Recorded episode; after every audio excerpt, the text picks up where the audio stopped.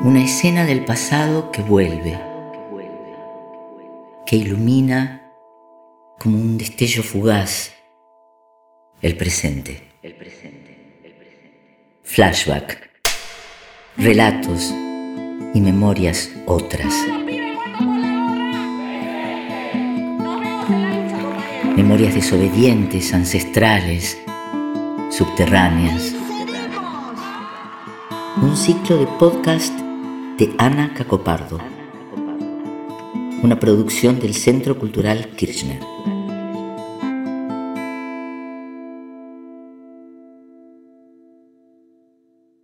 Soraya Maiconio es narradora, actriz y cantora mapuche. Durante cuatro años, en una antigua camioneta, recorrió los caminos del sur patagónico con el impulso fuerte de recopilar cantos y retazos de la memoria antigua del pueblo mapuche y tehuelche. En esa búsqueda, Soraya armó el rompecabezas de su propia historia y reconoció el legado de seguir tejiendo memorias y saberes a través del teatro y del canto. Amuley, amuley, amuley, amuley, amuley, amuley, amuley, amuley, amuley, amuley, amuley, amuley, kume zungun kupalen futakeche, kume zungun kupalen futakeche.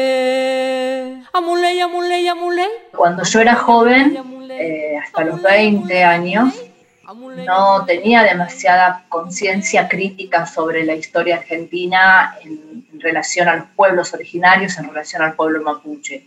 Quizás sí en relación a la época de la dictadura, pero no en relación a mi pueblo. Y a partir de empezar con mi trabajo de recopilación de canto, que ahí fue donde empecé a, por primera vez, vi abuelas cantar, sacar tail. Los abuelos, las abuelas no te dicen cantar, te dicen saque el canto porque lo sacan del profundo de su ser, de lo profundo de su emoción, y a, escuchar sus historias de cómo sus abuelos y padres habían sido corridos por el ejército, por los militares, por los milicos, como le decían, y, y las gravísimas situaciones que padecieron, que lo contaban con lágrimas en los ojos como si hubiera sucedido hacía...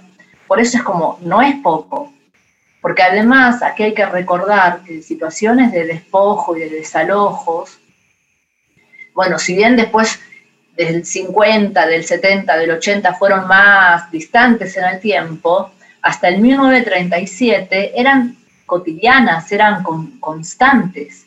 Y 1937 no son 100 años. Es como, ¿no? Como que eso todavía es hasta más fresco en la memoria.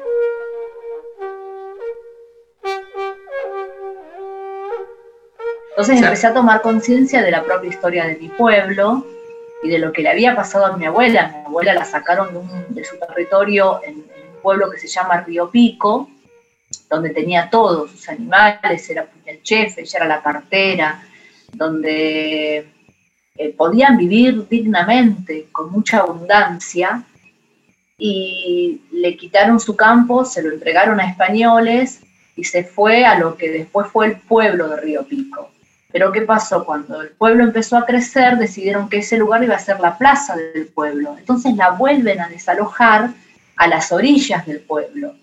Entonces ahí empezás a tomar conciencia de tu propia historia y a darte cuenta de que es una historia de la que somos parte todos los que somos del pueblo mapuche.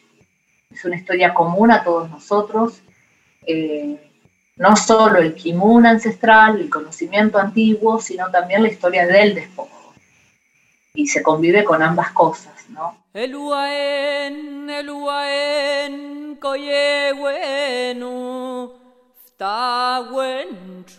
Yo una vez que, llegué ahí en Cusamen, que fue en el año 96, al día de hoy, eh, siempre con, o sea, no es que estoy constantemente en las comunidades, pero desde, esa, desde ese año a la fecha eh, me dedico a, a observar, a llegar, a conversar, a acompañar eh, abuelos, abuelas, loncos, piliancuye, eh, comunidades, parajes, eh, buscando ese kimum que no es fácil, porque también así como he llegado yo, también han llegado antropólogos, arqueólogos, historiadores, que, lamentablemente también se han servido de ese conocimiento.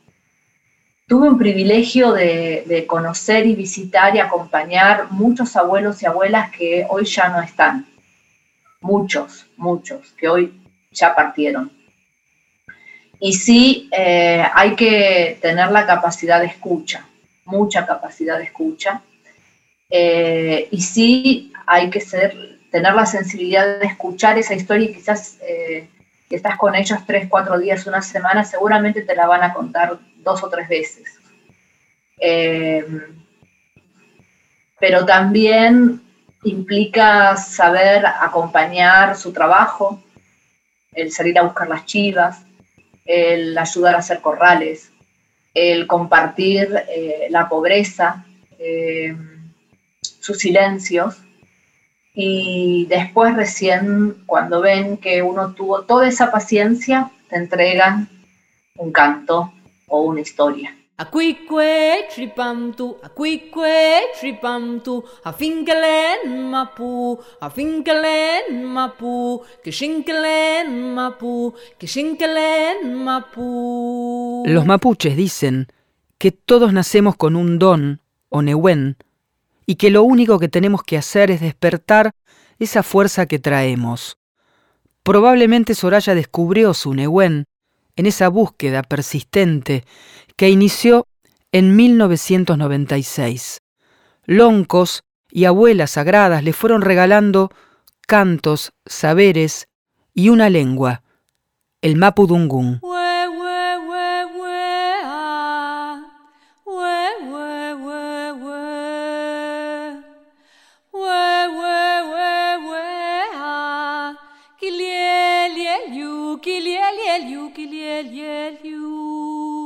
Nosotros en, el pueblo mapuche tenemos diferentes cantos. Hay uno que es el fundamental, que es el tail, que es el canto de ceremonia, que eh, por diferentes motivos se fue perdiendo el camaruco, se fueron perdiendo determinadas ceremonias, dejaron de hacerlas porque por ahí los viejos más antiguos se iban muriendo y como es tanta responsabilidad espiritual, porque si ese trabajo sale mal, implica el desequilibrio para todos los asistentes y para todo el año. Entonces hay que tener mucha capacidad de, saber eh, llevar adelante esa ceremonia y cuando se morían, se iban muriendo los, viejos, los más eh, sabedores de esa tradición mapuche, por ahí los más jóvenes les daba miedo continuar con ese trabajo. Y ahí se fue perdiendo mucho canto, mucho tail. Entonces lo que yo más eh, recopilaba, lo que más me, interesaba era llegar al tail.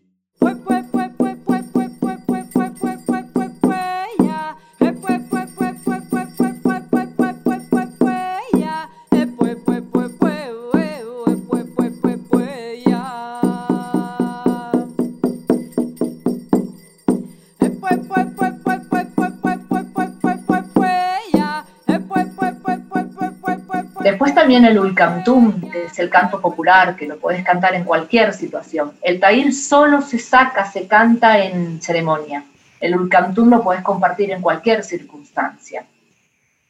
Y con el ulcantum lo interesante era que de repente me enseñaban una canción en un lugar que era un canto de amor, de despedida, que podría tener hoy 80 años, y cuando se lo canté a otra abuela en otro lugar, me lo completó y ahí tomé conciencia de cómo de repente sin querer estaba armando ese rompecabezas, esas partecitas que faltaban.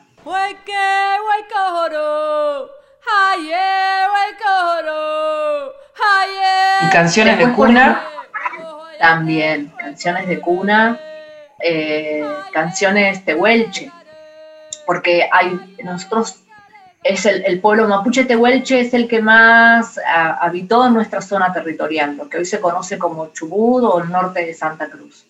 El pueblo tehuelche no fue un pueblo que resistió a la avanzada militar, entonces fue diezmado más rápido que el pueblo mapuche, no entendió de estrategias militares, no le interesaba, de hecho, era un pueblo más, eh, más espiritual. Entonces, cuando empiezo a recopilar historias que tienen que ver con la mitología tehuelche, todos hablaban de Elal. Para el pueblo tehuelche, Elal es el creador del mundo, el creador, el creador del universo. Y tiene toda una, una mitología que es como la mitología griega con cada uno de sus ciclos, el cosmogónico, el, el, humano, o sea, como tal cual como la mitología griega, pero con nuestras propias historias. Y el creador de todo es Elal. Entonces, ¿qué hice? Armé un espectáculo de títeres contando la historia de Elal, porque además fue lo que pidió Elal, que cuenten su historia. Que no lo idolatren, pero que todo Tehuelche tenía que saber quién era Elal. Y nos fuimos a Santa Cruz y recorrí cada uno de los pueblos contando Elal y preguntando qué abuelo Tehuelche había. Hasta que llegué a la casa de una abuela que había vivido hasta los 14 años en Toldo, en el lago Cardiel, en Santa Cruz, cerca del gobernador Gregores. Y cuando le pregunté por Elal, que es un ser mitológico, me dijo, ah, el Elal, como si fuera un primo, como si fuera un pariente lejano que hace mucho que no lo visita, y me entregó el canto del Elal.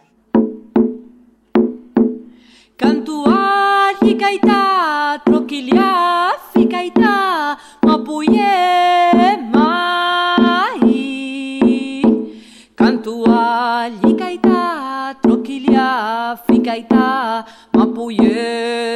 mai Kantua likaita trokilia fikaita mapuye mai Adentrar uipian kumeike cheikeman pigimeu makaita Yo cuando escuché a esa mujer, esa abuela cantar, su estómago, su cuerpo para mí, si yo cerraba los ojos era como si me cantara de adentro de una cueva. Todo cambió, todo, no solo cambió su voz, todo cambió. Entonces como que yo siento que si yo canto ese, canto, tengo que ir a ese lugar para sacar ese canto. Y tener ese privilegio y después enseñarlo y compartirlo, eh, para mí es como algo que no tiene precio, porque y qué profundamente transformador, además, debió haber sido. Eh, podemos volver a una palabra que vos usás a menudo, que es esta idea de, que hubo un despertar de algún modo en ese camino, ¿no? Hubo un despertar y, que es algo que todos, que todos tenemos. Esa posibilidad la tenemos todos y todas. de despertar a nuestro conocimiento ancestral, sea quien sea, de todos tenemos un origen que no es exclusivamente argentino. Ese despertar está ahí para quien quiera y está latente. Es como, bueno, ¿de dónde vengo? Es como que todos tenemos esa posibilidad de conectarnos con, nuestros ancestros para sacar la fuerza que, que, está latente en todos y todas. O sea, no necesariamente tenés que ser de un pueblo originario de esta zona territorial. Soy muy, eh, como, no sé si es rígida la palabra, pero como que siempre intento sostenerlo tal cual como me lo enseñaron y no le agrego ningún instrumento que no sea mapuche, para que se sostenga tal cual como ellos me lo explicaron y tal cual como ellos me lo entregaron. Cuando ya le agregamos algún instrumento que no es mapuche, de alguna manera lo que estamos intentando es que es la valoración o validación del blanco. Porque entonces ya, ya no lo siente tan distinto a lo que está acostumbrado el oído del blanco a escuchar. En cambio, mm, a mí no, no me interesa tanto la validación del blanco. Me interesa más que nada inspirar. Eso me interesa, como así como me inspiran los abuelos, después ese material, ese canto, esa frase, ese peu, ese cuento, entregarlo eh, generando inspiración, generando que el otro también le den ganas de, de, investigar quién es, de dónde viene, qué le pasó, cuál es su historia, ¿no? No me, no me yanco la ley, que no me yanco Entre las cosas que aprendiste, Soraya, decís que aprendiste cómo saber pedir permiso. ¿Cómo es eso? Claro, porque en esos espacios, primero que uno no se manda solo. Eso es algo que nos, y que muchas veces hasta me lo tienen que recordar. No, yo no sé si ir o no ir, uno no se manda solo. O sea, yo soy yo, pero también estoy acompañada de mis ancestros. Cuando yo hablo tengo que ser responsable de lo que digo porque también respondo por ellos. Y cuando uno pide permiso, porque justamente esos espacios no es solo un piedrero lo que se atraviesa, no es solo una montaña, un campo, un río, un lago, no es solo al mar a donde se llega. Esos lugares también tienen su dueño. No nos mandamos solos, ni ellos están solos. Es una convivencia entre lo visible, vos me ves, yo te veo, y entre lo invisible, entre quienes me están acompañando a mí y los que te están acompañando a vos. Incluso una piliancuye una vez me dijo, yo le voy a hacer una canción a usted para que vaya pidiendo permiso cada vez que llegue a un lugar nuevo. Al Nien Mapu, Nien es dueño, Mapu es tierra, el dueño de la tierra. Entonces, cuando usted va llegando a un campo, a un campo nuevo, a una comunidad, a un loft, ahí pide permiso. Y, y me sacó ese canto y me lo hizo para que yo fuera pidiendo fuerzas y permiso. Nien mapunu nien mapunu hamu ayo hamu ayo nien mapunu nien mapunu hamu ayo hamu ayo la miena nai la miena nai nien mapunu nien mapunu hamu ayo hamu ayo nien mapunu nien mapunu hamu ayo hamu ayo la miena nai la miena nai nien mapunu nien mapunu hamu ayo hamu ayo nien mapunu nien mapunu hamu ayo hamu ayo la Todavía resuena en la memoria de Soraya el gesto de su bisabuela Clara cuando la llevó fuera de su casa para hablarle en Mapudungún. Sin embargo, ese linaje se desdibujó y pasaron muchos años hasta que pudo armar el rompecabezas familiar y reconocerse como mujer mapuche. Soraya cuenta una bella historia mínima, quizá un gesto fundacional. Ese día que se miró al espejo y decidió dejar de arquearse las pestañas. Sí, pude armar ese rompecabezas. Encontré eh, tíos y abuelos que, todos recuerdan a mi bisabuela hablando en Mapuzungún, yéndose a atender los partos.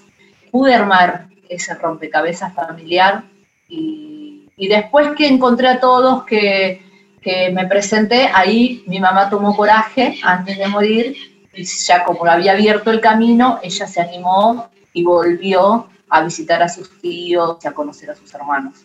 Así que sí, fue... O sea, en el caso de tu madre había una, como una negación de su linaje mapuche. Lo que pasa es que, que todos los que somos, yo el año que viene cumplo 50, todos los que tenemos esta edad, nuestros padres la pasaron muy mal pasaron mucha pobreza, mucha discriminación, mucho racismo. En esa época todas las escuelas ranchos que habían en cada paraje, comunidad, se cerraron y se armaron las escuelas con internado. Entonces eran quitados del hogar familiar y trasladados a escuelas a 70, 100 kilómetros de sus casas, en donde pasaron las situaciones de abuso y de humillación, bueno, lo que se te ocurra. Entonces, no era fácil para la generación de mis padres, los que nacieron en el 50, los que nacieron en el 40, en el 30, asumir con orgullo la identidad mapuche, porque la pasaron mal, pasaron mucho frío, pasaron golpes, humillación. Entonces era lo mejor que podían hacer ellos era em, disfrazarnos de blancos seamos blancos, tiñámonos el pelo, usemos tacos, eh, seamos blancos. Pero bueno, como todo río que vuelve a su cauce, después la generación siguiente ya no quiso ser tan blanca.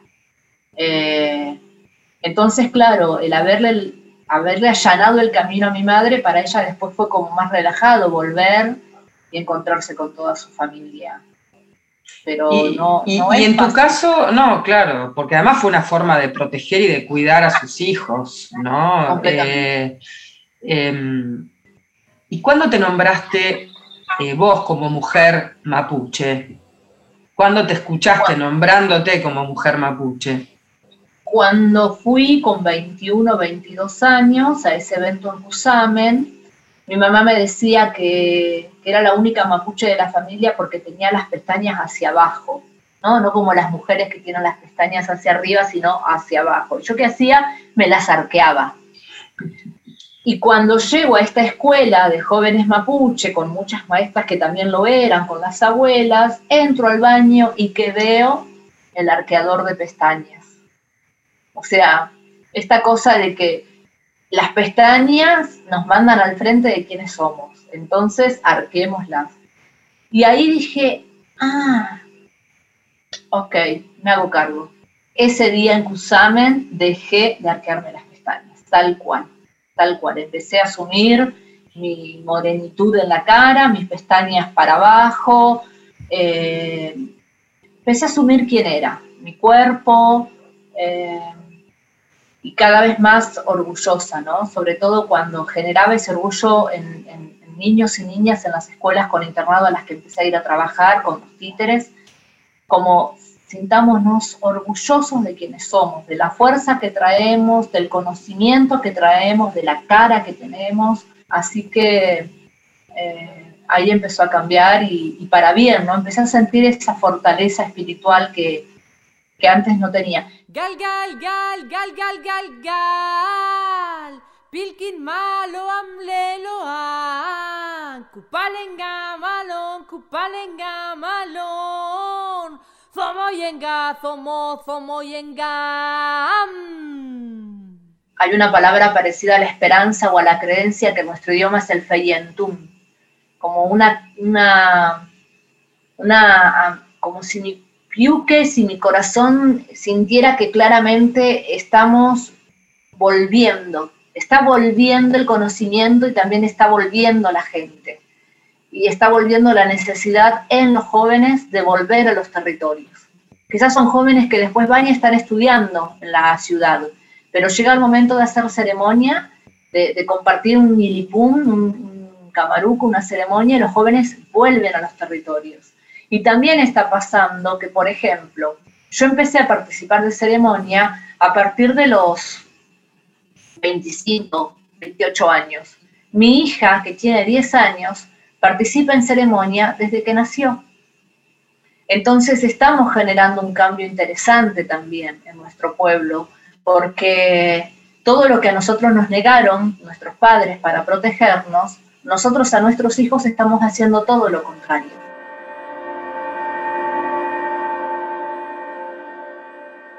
Flashback. Memorias desobedientes, ancestrales, subterráneas un podcast de Ana Cacopardo.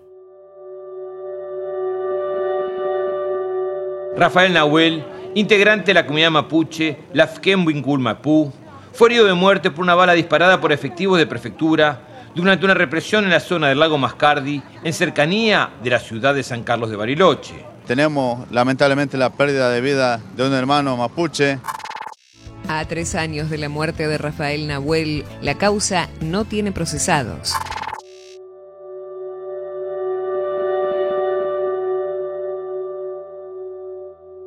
Cuando pensamos en cómo fue asesinado Rafael Nahuel, eh,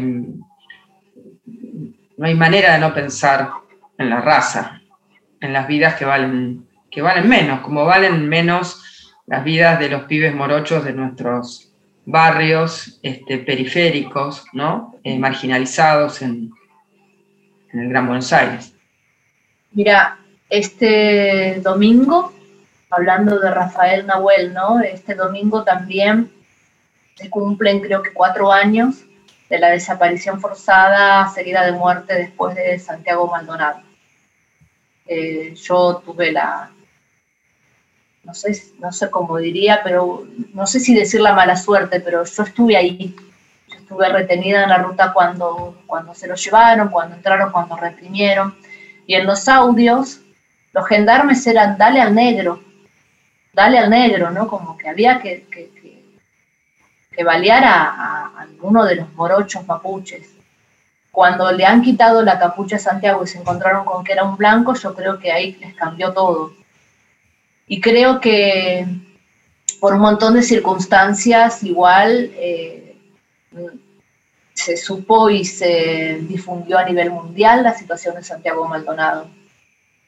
Eh, también así se dio a conocer eh, el conflicto mapuche, se visibilizó mucho más que años anteriores a partir de esa situación.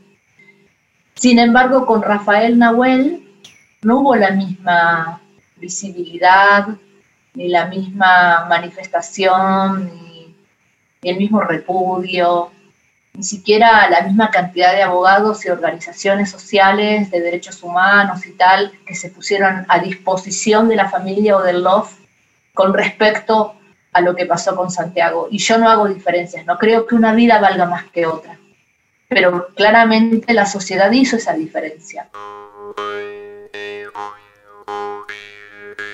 El conflicto territorial que saltó a la agenda nacional en 2017 con la desaparición y muerte de Santiago Maldonado ponía en juego algo de la propia biografía de Soraya Maiconio. Su abuela había nacido en ese lugar, en el Pull-off Cuyamen. Finalmente la justicia legitimó el reclamo de la comunidad mapuche y ordenó que el empresario Benetton se retirara de los lotes que había alambrado y usurpado. Soñé varias veces, varias veces que llegaba a ese lugar. Soñaba que llegaba a ese lugar volando y que además era guiando mucha gente, mucha, mucha gente y, y nos metíamos en determinados pedreros que mm, a mí me mostraban que en esas piedras hay como unas especies de jeroglíficos y que yo los podía leer, los podía entender y podía entender hacia dónde teníamos que meternos para resguardarnos y como que yo tenía que colaborar en, llevar un montón de gente y, resguardarla en ese lugar. Para llegar a ese lugar tenía que atravesar este espacio geográfico, esta zona que Benetton usurpó y que después nosotros recuperamos. El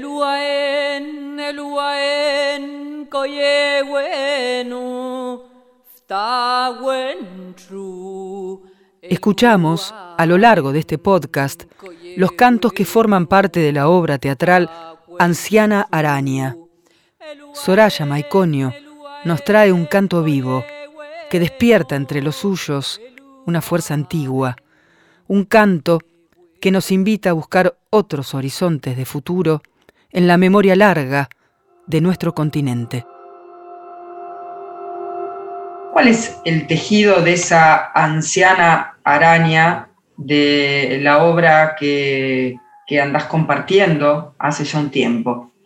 Sí. Bueno, es el reivindicar el conocimiento que las mujeres tienen a partir de la conexión con el territorio. Es el, el que el otro, que el público mapuche no mapuche pueda entender por qué para nosotros es tan importante el territorio la anciana araña habla de eso, ¿no? Habla de, la vivencia también de sus parientas, porque me ocupé de hacer entrevistas a mujeres que hilan, que me cuenten cómo aprendieron a hilar y, yo después hago esas parientas y es su historia. Y es la soledad, es cuando se van todos del campo y queda la mujer sola en el campo, es eh, entender que, que si uno está en conexión con la, con la naturaleza y respeta ciertas pautas, que son muchas, em, adquirís conocimiento. Que el kimun llega y también te, te despierta, también te da fuerzas, también te marca un camino. Y después honrar esas historias. Y eso es Anciana Araña, ¿no? Como honrar la historia de cada uno de los abuelos que me recibió, eh, compartiéndolo con, con el público en general, que puede ser mapuche como, como no, pero que pueda generar esa empatía también en el otro, en la otra, ese amor por la tierra, porque en realidad no depende exclusivamente del pueblo mapuche o huichí o com o el que sea cuidar la tierra, depende de todos y todas, ¿no? Como vos lo mencionaste. Es algo que ya está latente, en la lucha por el agua y por la tierra. Entonces, Anciana Araña es como eso, ¿no? Como un intento de generar ese amor por la tierra. Pirrenma wizameu, pirrenma wizameu, chipanya kurruf, chipanya kurruf,